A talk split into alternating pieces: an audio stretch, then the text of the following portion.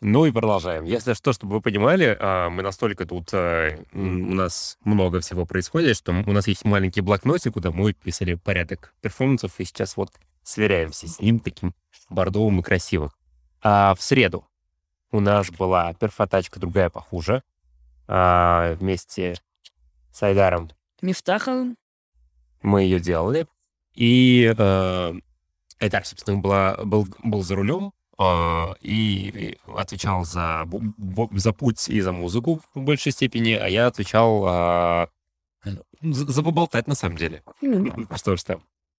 А, он начинался вот как твоя долгая дорога домой э, после окончания моего рабочего э, дня, то есть буквально он начался там, где я заканчиваю работать, вот через там 10 минут после окончания. И у нас было всего два зрительских места с самого начала так задумывался. И, кстати, мне кажется, это очень хорошая концепция. Я начинаю получать удовольствие от маленького количества зрителей, а абсолютно другое качество взаимодействия с ними. Опять же, это уже не зрители, это уже участники. У нас в основном это все-таки участие. И, ну, вы как минимум можете поговорить, как максимум это совершенно вы можете переложить на человека и перформанс, и э, ведение перформанса в зависимости от того, что у вас происходит. Короче, классно. Мало людей, всем рекомендую. А, у нас было два зрителя. Это был парень и девушка.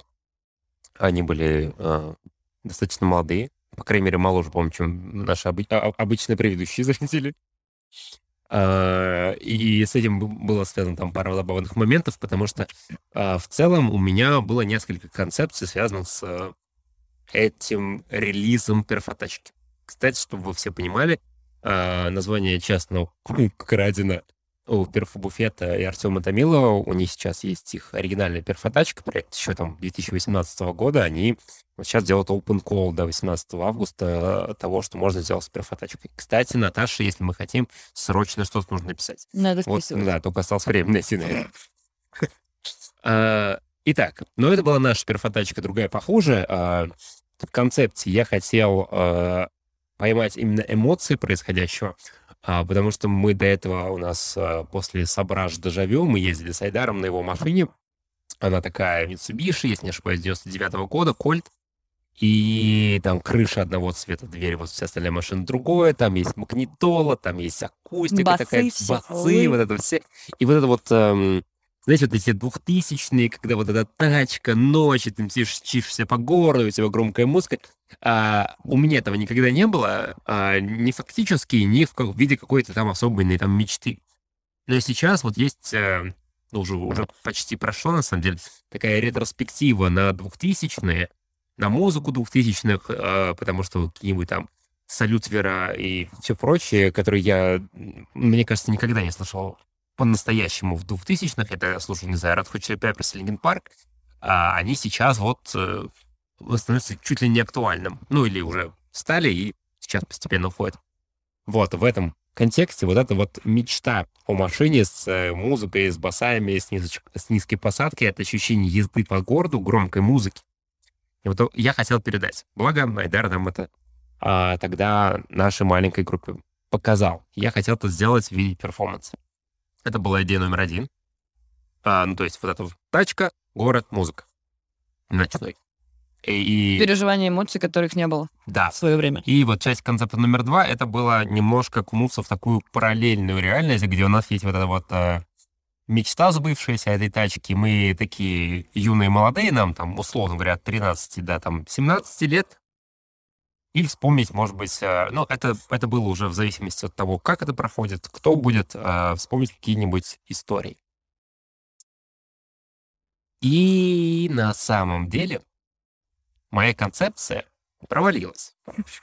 Я писал в Инстаграме, что я там ошибся, потому что очень много оказалось факторов э, в эмоциональном воздействии, которые я хотел оказать на по э, сути, зрителей. Ну, видите, вот я, я попытался что-то сделать очень сложное и сделать из перформерса театр, и тут вот, вот, вот нашла коса на камень. Слушай, не, мне кажется, я. что это по факту и был перф. Ну, то есть э, ты хотел... Не, ну, это был перф, Нет, я имею в ну, вот таком более-менее классическом понимании, что ли, если ты хотел э, спектакль, то по факту получилась импровизация. И это тоже.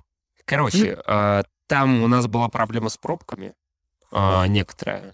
Машина оказалась чуть больше, и именно та скорость, которая была, допустим, в предыдущей поездке, не совсем так же отразилась. А, Стояли в пробках. был немножко другой набор музыки. А, у нас было с Айдаром немножко другое настроение, мы оба были слегка заебанные. Ну, то есть мы были хороши, мы были еще молодцами, но все равно есть разница там, когда вы невероятно свежи, и когда уже не настолько невероятно свежи. А, и а, был еще момент, мне было еще неловко, потому что в какой-то момент я осознал, что вот э, наша зрительница, она весьма юна, и она садится в какую-то развалюху, непонятную тачку с громкой музыкой и тремя еще парнями, и мне было очень некомфортно за нее, я очень переживал. Вот, и, ну, не знаю, как у нее, но у, у меня это был какой-то определенный диссонанс. Ну, то есть сложно там отдаться вот этому всему, когда ты вот переживаешь за то, что человеку некомфортно. И э, при этом это была первая часть перформанса, была вторая часть, когда мы приезжаем к воде. А в нашем случае это была набережная на Ваське у Благовещенского моста, если не изменяет память. И мы просто выходим из машины, выключаем музыку, сидим у воды и смотрим на воду. Первая часть продумывалась как такое буйство молодости, и вторая ча- часть продумывалась мной как а, такая медитативная. Вот, ну и это были, это были базовые ключи. Там я могу, на самом деле, долго разгонять эту тему, но наше время немножко ограничено. Может быть, у тебя есть какие-то вопросы, Наташа? Мне стало интересно, что ты можешь разгонять долго, ну так, в двух словах. О, Господи, в двух Да-да-да. словах разгонять долго. Да-да-да.